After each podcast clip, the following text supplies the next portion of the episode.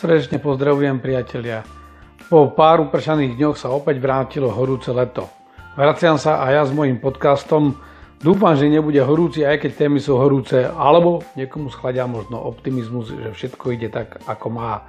Takže ešte raz srdečne všetkých pozdravujem a vítajte pri počúvaní rozhovorov a komentárov od generála Macka.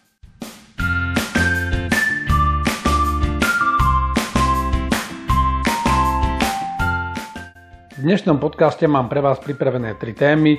Za hlavnú tému som si vybral obstarávanie radarov pre ozbrojené sily Slovenskej republiky. V domácej rubrike sa vrátim k víkendovému snemovaniu niektorých politických strán a v zahraničnej rubrike sa pozrieme bližšie na krízu v Perskom zálive. Ešte raz srdečne vítajte a príjemné počúvanie.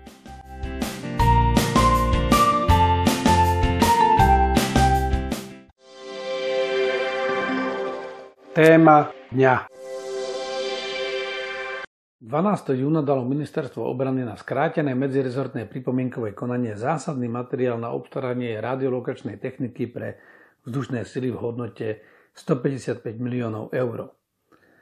Je zaujímavé, že Ministerstvo obrany zdôvodnilo toto skrátené pripomienkové konanie časovou tiesňou a teda vlastne sa domnieva, že Maximálne 5 dní majú mať odborníci a experti aj iné rezorty na to, aby posúdili tento obchod. Takže ministerstvo obrany, ktoré sa nimralo v tomto obstarávaní viac ako 5 rokov, teraz zrazu vidí obrovskú časovú tieseň a ohrozenie bezpečnosti štátu, e, ak sa neuskutoční toto pripomienkové konanie v najkračom možnom termíne, a to je 5 dní. Skutočne uveriteľné dôvody, asi ako aj transparentnosť a čestnosť pri konaní v tomto obstarávaní zo strany Ministerstva obrany.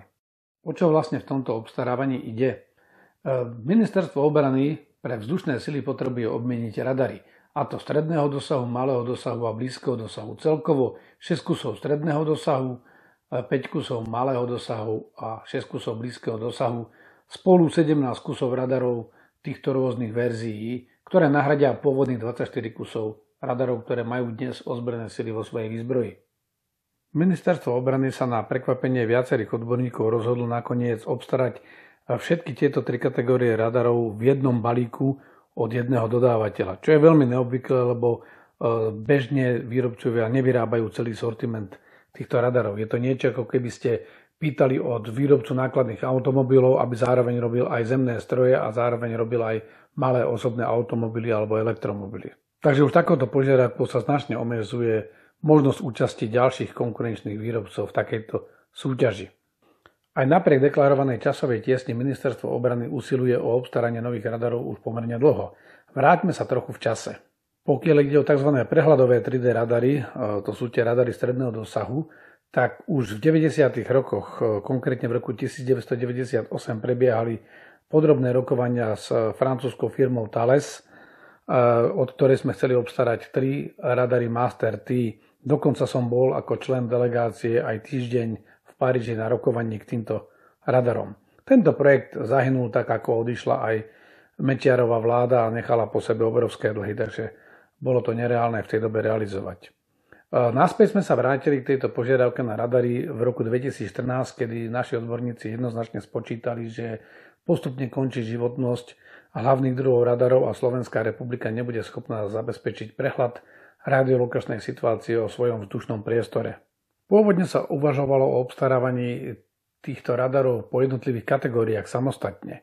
Ako prv, vôbec prvé e, prišli na rad e, práve tie radary stredného dosahu, ktoré potrebuje celkovo Slovensko 3. E, v roku 2014 spolu rokovali firmy z Českej republiky a Slovenskej republiky, dokonca uzavreli aj dohodu o tom, že budú spoločne vyvíjať a vyrábať radary pre Česku aj Slovenskú republiku, lebo obidve krajiny mali takúto potrebu a obidve krajiny vlastne riešili zásadný problém, ako nahradiť výpadok dovtedy bývalej ruskej a sovietskej techniky. Najmä v situácii, keď po konflikte na Ukrajine e, bolo prijaté aj embargo e, voči Ruskej federácii a firma Almas Ante, ktorá bola výrobcom predchádzajúcich radarov, sa dostala na sankčný zoznam. Už 31. marca 2014 priniesla tlačová agentúra Slovenskej republiky správu, že petica firiem zo Slovenska a Česka ktoré sa zaoberajú obranným priemyslom, bude spolupracovať na projekte vojenského radaru. Memorandum o spolupráci podpísali vo štvrtok 13.3. v Pardubiciach. Nové radary mali byť primárne určené pre armády oboch dvoch krajín. Mali nahradiť zastaralé radiolokátory. Nový 3D radar typu MADR mal mať dosah 250 km a mal priniesť kvalitnenie v oblasti zabezpečenia vojenskej a civilnej letovej prevádzky v obidvoch krajinách. Predpokladalo sa, že v prípade nákupu radarov obidvomi štátmi sa ušetria finančné prostriedky. Usilovali sa teda o priame zadanie cestou strategickej zákazky od vlád Českej republiky a Slovenskej republiky. Tomu by mala predchádzať medzivládna dohoda. Výrobcovia rovnako očakávali, že radary sa upletnia aj v armádach iných krajín.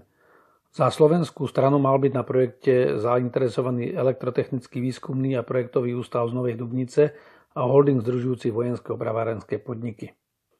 Vtedajšia hovorkyňa ministerstva obrany Martina Baleková za čias ministra Martina Glváča informovala, že otázka konkrétneho spoločného obstarávania radarovej alebo inej vojenskej techniky spolu s inými štátmi je momentálne predčasná keďže rozhodnutiu o forme a spôsobe akvizičných procesov musí predchádzať schválenie pripravenej koncepcie rozvoja vzdušných síl. O nákupe radiolokačnej techniky hovorila slovenská armáda už dlhšie, niektorým radarom totiž postupne končila životnosť a v roku 2014 práve prišla tá kríza na Ukrajine, ktorá vlastne značne obmedzila možnosti udržiavania pôvodnej radarovej techniky pri živote.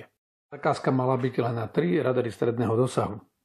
O rok neskôr minister Glváč e, prišiel zrazu s požiadavkou, že Slovenská republika nebude ďalej spolupracovať s Českou republikou a obstará tieto radary samostatne, lebo potrebuje ich e, obmeniť čo najskôr. To znamená, že vznikla časová tieseň a musia sa tieto radary vymeniť e, v najkračom možnom termíne. Preto ministerstvo obrany pristúpilo k vyhláseniu medzinárodnej súťaže.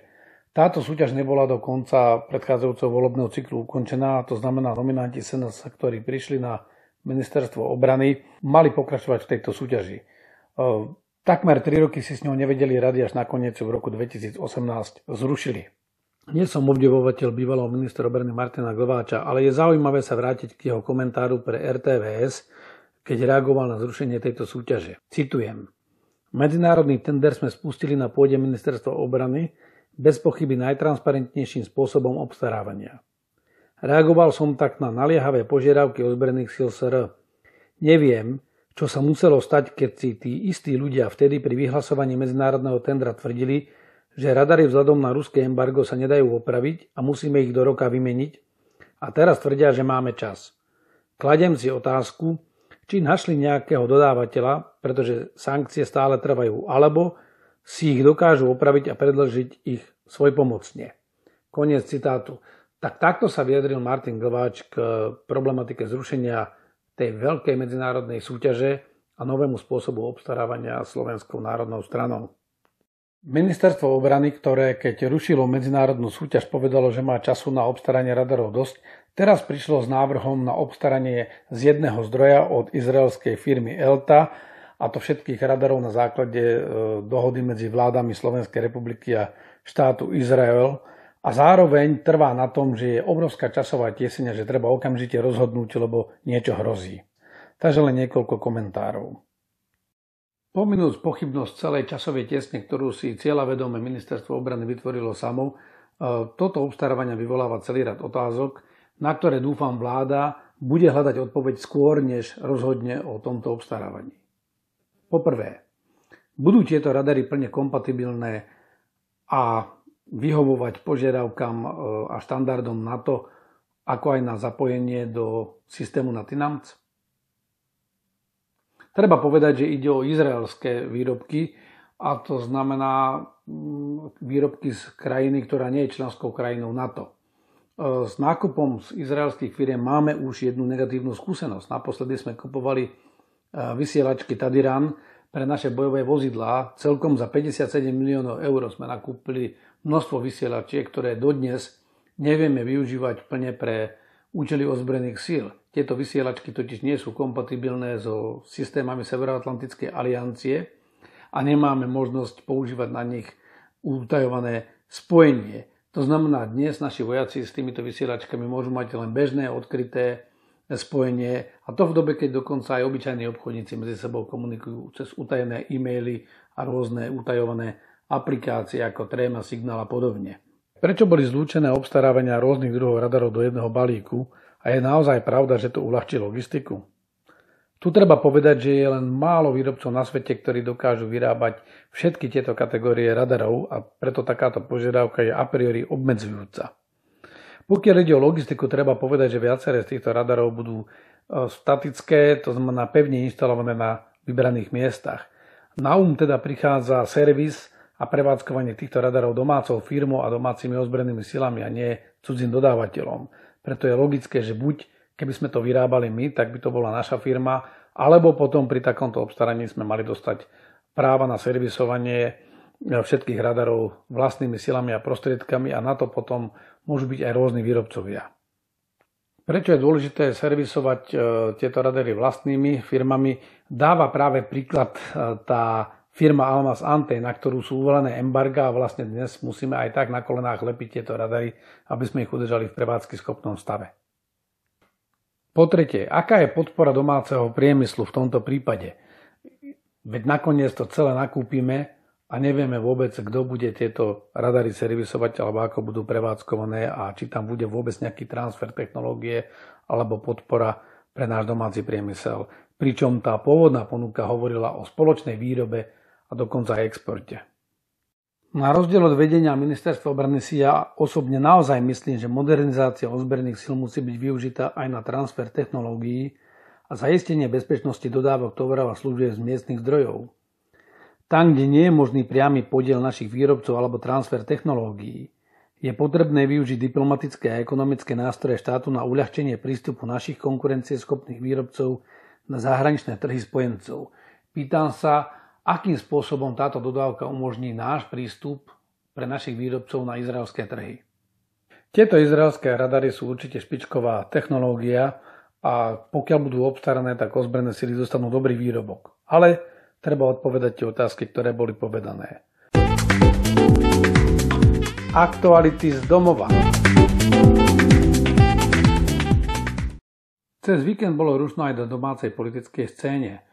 E, jednak e, strany Most Heat a kresťansko-demokratické hnutie mali zasadanie svojich republikových rád a strana Sloboda a Solidarita a Slovenská národná strada mali dokonca svoje snemy. Mňa zaujalo najviac e, rokovanie Slovenskej národnej strany a hlavne tlačová konferencia po tomto rokovaní. Čo ma ale naozaj zaujalo, bolo to, ako na tlačovej konferencii po tomto sneme hovorili o svojej ďalšej politike, kde som veľmi rýchlo nadobudol dojem, že vlastne výsledkom celého rokovania s nemu je, že nenávisť a lži sa majú stať politickým programom tejto strany. Ja nebudem reagovať na celý obsah, ale nedá mi to nezastaviť sa o niektorých tvrdení, ktoré zazneli na tejto tlačovej konferencii. Poprvé som sa nemohol ubrániť dojmu, že pánovi predsedovi e, vadí všetko, čo nie je slovenské, alebo kde je nejaká spolupráca a hlavne je to zo západu alebo zo Spojených štátoch. E, treba jednoznačne povedať, Slovenská republika nie je schopná a nemá kapacitu na to, aby si zabezpečila riešenie svojej bezpečnosti sama bez spolupráce s inými krajinami a preto je na mieste byť zdržanlivý a snažiť sa hľadať čo najviac spojencov a rozvíjať s nimi spoluprácu. Národniari prichádzajú aj s návrhmi na zmenu financovania politických strán. V princípe nemáme s týmto problém, lebo strana spolu naozaj nie je oligarchistická strana ani nežije z peňazí oligarchov, tak ako sa to snažil prezentovať pán predseda Danko. Naopak, my si transparentne požičiavame na svoju činnosť a existenciu od svojich členov. Nie je za nami žiadna finančná skupina ani podvyživená finančná skupina čo určite pán Danko nemôže povedať o svojej strane. Takže súhlasím s tým, aby sa upravilo financovanie politických strán, ale najprv by mal byť vykonaný aj finančný audit e, nielen u politických strán, ale aj u členov vedenia týchto politických strán, ktoré už dnes v parlamente sú a napríklad aj u Slovenskej národnej strany a ich blízkych e, finančných skupín. Aby sme všetci začínali z rovnakej štartovacej čiary. Po druhé zaznelo veľa výhrad na digitálne médiá a ich zneužívanie alebo vôbec zneužívanie digitálnych údajov e, z rôznych kybernetických systémov na politický boj a ovplyvňovanie verejnej mienky, e, kde opäť pán predseda Slovenskej národnej strany konšpiroval, že tieto médiá a rôzne technologické firmy zneužívajú dáta na to, aby uprednostňovali svoje subjekty a poškodzovali tradičné strany, ako je Slovenská národná strana. Je to samozrejme nezmysel. Stálo by za úvahu vyhodnotiť, koľko času vlastne pred voľbami v roku 2016 venovala istá komerčná televízia vlastnená oligarchom, ktorý je spriazneným e, človekom so Slovenskou národnou stranou a aký priestor dostával práve pán Danko a jeho strana v predvolebnej kampani, e, keď sa vlastne zrazu z nikoho z neznámeho človeka vypracoval až na výslnie. Takisto treba pripomenúť e, aj snahu o cenzúru a politické ovládnutie verejnoprávnej televízie a verejnoprávneho rozhlasu, kde redaktorom sú doslova dávané pokyny, ako majú pozitívne prezentovať pána predsedu parlamentu a jeho politické aktivity a zároveň ako by mali cenzurovať e, opozičných politikov a znižovať ich podiel na vysielaní. Je pravda, že využívame moderné metódy marketingu, využívame aj sociálne siete, lebo keď nás nepustia do verejnoprávnych médií a keď nás nepustia do súkromne vlastnenej televízie, ktorá je priaznivcom niekoho iného, toto je naša jediná možnosť. Ale je pravda aj to, že vyhrávame preto, lebo máme program. Sú to práve predstavitelia SNS, ktorí sa opakovane vyhýbajú akejkoľvek priamej diskuzii, a chodia radi len do takých relácií, kde buď nemajú oponenta, alebo si vyberajú sami, že koho by chceli mať za oponenta.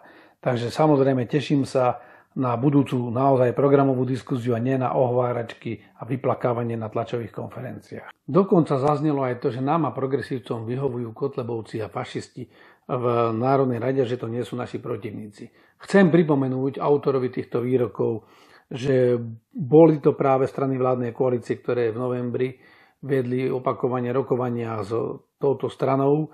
Pripomínam, že bola to práve táto koalícia, ktorá nielenže nepostavila hrázu proti extrémizmu, ale za jej vládnutia extrémistické strany výrazne získali na sile a na popularite. Treba pripomenúť, že bola to Slovenská národná strana, ktorá mala na svojej kandidátke extrémistov, ktorého odstránili len po výzve a upozornení od médií. Takže môžem ubezpečiť každého, že naozaj sa teším na súťaž programov, aj súťaž programu pre obranu Slovenskej republiky a diskusiu o skutočnom vlastenectve, nie tom falešnom alebo predávaní slovenských zájmov e, cudzej moci. Verím, že do skutočnej hodnotovej a programovej diskusie sa zapoja aj predstavitelia Slovenskej národnej strany a budú diskutovať k veci, otvorenie aj o otázkach vlastenectva, obrany a bezpečnosti štátu a cudzích záujmoch. Aktuality zo sveta. Žiaľ, v uplynulých dňoch sme mali možnosť vidieť aj výraznú eskaláciu napätia v Perskom zálive alebo po novom Arabskom zálive. Mm, toto je spôsobené čiastočne e, objektívnymi e, aktuálnymi udalosťami, ale čiastočne to má aj svoje hĺbšie korenie. Nechcem príliš zachádzať do nejakej hlbokej analýzy, ale treba pripomenúť, že najnovšia eskalácia nasledovala potom, čo Spojené štáty obvinili Irán zo zostrelenia svojho dronu. Tento dron mal podľa vyjadrenia Američanov operovať v medzinárodnom vzdušnom priestore a mal byť zostrelený iránskymi silami. My nemáme bohužiaľ dostatok e, technických údajov ani dôkazov ani z jednej, ani z druhej strany. Zostáva nám len e, veriť našim spojencom. V každom prípade treba povedať, že v prípade akéhokoľvek zostrelenia leteckého prieskumného prostriedku alebo lietadla e, je dôležité, kam aj to lietadlo spadne. To znamená, pokiaľ Irán tvrdí, že tento vzdušný prostriedok narušil iránsky vzdušný priestor, musí predložiť aj dostatočné dôkazy alebo nájsť vrak vo svojich výsostných vodách alebo na svojom území. Ja len pripomínam nedávny prípad, keď eh, Turci zostrelili eh, ruské lietadlo nad Sýriou. Eh, je taká dobrá zásada, že keď dojde takémuto prerušeniu leteckého prostriedku, tak v záujme budúceho dokazovania a argumentácie na medzinárodnej scéne je dobre, aby to lietadlo naozaj spadlo na moje vlastné územie, aby to bolo nespochybniteľné, že naozaj došlo k narušeniu vzdušného priestoru. Zostrelenie tohto dronu ale nebolo vôbec e, prvým aktom, e, ktorý eskaloval napätie v tomto regióne. Len prednedávnom horili dva tankery, e, kde bolo podozrenie, že boli práve zničené minami, ktoré položili iránske ozbrojené sily. Toto takisto je zložité dokázať. Faktom je, že napätie v tomto regióne sa stupňuje už veľmi dlho. Saudská Arábia dlhodobo obvinuje Irán z toho, že aj v Jemene vlastne podporuje zvonka to povstanie, ktoré tam prebieha. Na druhej strane sú tam operácie veľmi kontroverzné tých sunnických síl, ktoré bojujú vlastne proti týmto povstalcom. Nechcem teraz podrobne rozobrať príčiny a analyzovať e, tento konflikt. Je to polutovania hodné, lebo to eskaluje napätie vo svete a môže to samozrejme skončiť aj veľkou krízou. Ale e, žiada sa mi povedať niekoľko komentárov k tomuto konfliktu, k jeho priebehu a k možnému vývoju. Médiami prebehli správy, že Spojené štáty boli pripravené vykonať v odvete na zostrelenie svojho dronu zo štvrtka na piatok e, limitovaný letecký úder, ktorý prezident Trump na poslednú chvíľu odvolal. My dnes nevieme toto ani potvrdiť, ani vyvrátiť. Je to celkom možné. V každom prípade ale treba povedať, že Spojené štáty nemajú momentálne v regióne e, dostatočné sily a prostriedky na vedenie rozsiahlejšieho konfliktu. To znamená, mohli by urobiť len niečo ako trestný úder v odvete na zostrelenie svojho dronu, to znamená zničiť nejakých pár radarových staníc, možno pár raketových základní alebo vojenských objektov a to je všetko. Spojené štáty nemajú vôbec žiadnu stratégiu na vedenie akéhokoľvek rozsiahlejšieho konfliktu. S Iránom nemajú momentálne v tom priestore ani sily a prostriedky a zrejme ani nie je dostatočná politická vôľa a kapacita na vedenie takéhoto konfliktu. Na druhej strane akékoľvek neuvážené použitie sily môže eskalovať napätie a môže ovplyvniť celý región aj bez toho, že by nakoniec Spojené štáty sa pustili do rozsiahleho konfliktu. Jednoznačne ide v tomto prípade o silovú hru prezidenta Trumpa bez e, nejakej hĺbšej stratégie. E, on toto používa častejšie, používal to aj v prípade Severnej Kórei, kde vlastne na jednej strane eskaluje napätie a potom ponúkne istú dohodu alebo nejakú možnosť deeskalácie a zmiernenia napätia a uzavretie novej dohody. Je otázka, že či toto bude fungovať práve na Irán, lebo americko-iránske vzťahy sú dlhodobo narušené a zaťažené množstvom e, nevyjasnených otázok a konfliktov z minulosti. Irán je aj v inej pozícii ako Severná Korea a to, čo možno platilo na Kim Jong-una, nemusí platiť na islamský režim v Teheráne. Treba povedať aj to, že rozsiahla eskalácia konfliktu alebo dokonca vedenie nejakej vojny s Iránom je pre prezidenta Trumpa a jeho agendu nevýhodné, rovnako ako je to nevýhodné a nevhodné pre jeho znovuzvolenie. On sa práve dostal k moci a bol zvolený aj s tým jasným programom deeskalácie a stiahnutia sa postupného amerických vojsk z Blízkeho východu, to znamená rozputanie nového konfliktu, určite nemôže vyhovovať z politických dôvodov. Z globálneho hľadiska je zaujímavé aj pozerať sa na to, ako tento konflikt ovplyvní celkovú geopolitiku a kto na ňom vlastne môže získať alebo stratiť. Paradoxne prípadná eskalácia konfliktu Spojených štátov s Iránom nemôže príliš prospieť americkým zájmom ani v oblasti, ani celkovým globálnym zájmom Spojených štátov, ale naopak môže prospieť zájmom ich konkurentov alebo oponentov. Na jednej strane môže výrazne podporiť tú časť amerických spojencov ako Saudská Arábia a ďalšie krajiny v regióne a dať im jednostrannú výhodu proti Iránu. E, výrazným spôsobom e, môže e, eskalácia napätia a rast cien ropy z krátkodobého hľadiska pomoc aj Rusku, ktoré je veľmi závislé na exporte ropy a ropných produktov a ich cenách. Samozrejme, ani Rusku nevyhovuje nejaká zásadná eskalácia, veľký konflikt, ale to napätie im dáva určitú ekonomickú výhodu. Najviac poškodeným zrejme bude opäť Čína, pretože tá je závislá na dovoze energetických súrovín a akýkoľvek náraz ceny e, Čínu znevýhodňuje a naviac Čína je závislá na dovoze e, ropy a ropných produktov práve z tejto oblasti. To znamená akékoľvek omezenie ťažby alebo zníženie priechodnosti alebo zablokovanie hormúnskeho prieplavu by malo priame dôsledky na Čínu a na jej ekonomiku, ale to potom v konečnom dôsledku aj na celkovo svetovú ekonomiku. Takže z tohto pohľadu mm, mi to tak vychádza, že nejaká zásadná eskalácia e, je nepravdepodobná, ale treba povedať, že e, väčšina konfliktov vo svete sa vždy vyvíja nelogicky, lebo je postavená na aj náhlych emotívnych rozhodnutiach politických lídrov a nepredvídateľnej reakcii oponenta. Takže dúfajme, že e, tento konflikt sa podarí urovnať, že hlavy vychladnú, lebo nič lepšie než e, rokovania za jedným stolom e, ešte sme nevymysleli. V každom prípade si myslím, že je treba si počkať, pozorne sledovať túto oblasť a pokiaľ možno si želať, ale aj apelovať na mierové riešenie konfliktu.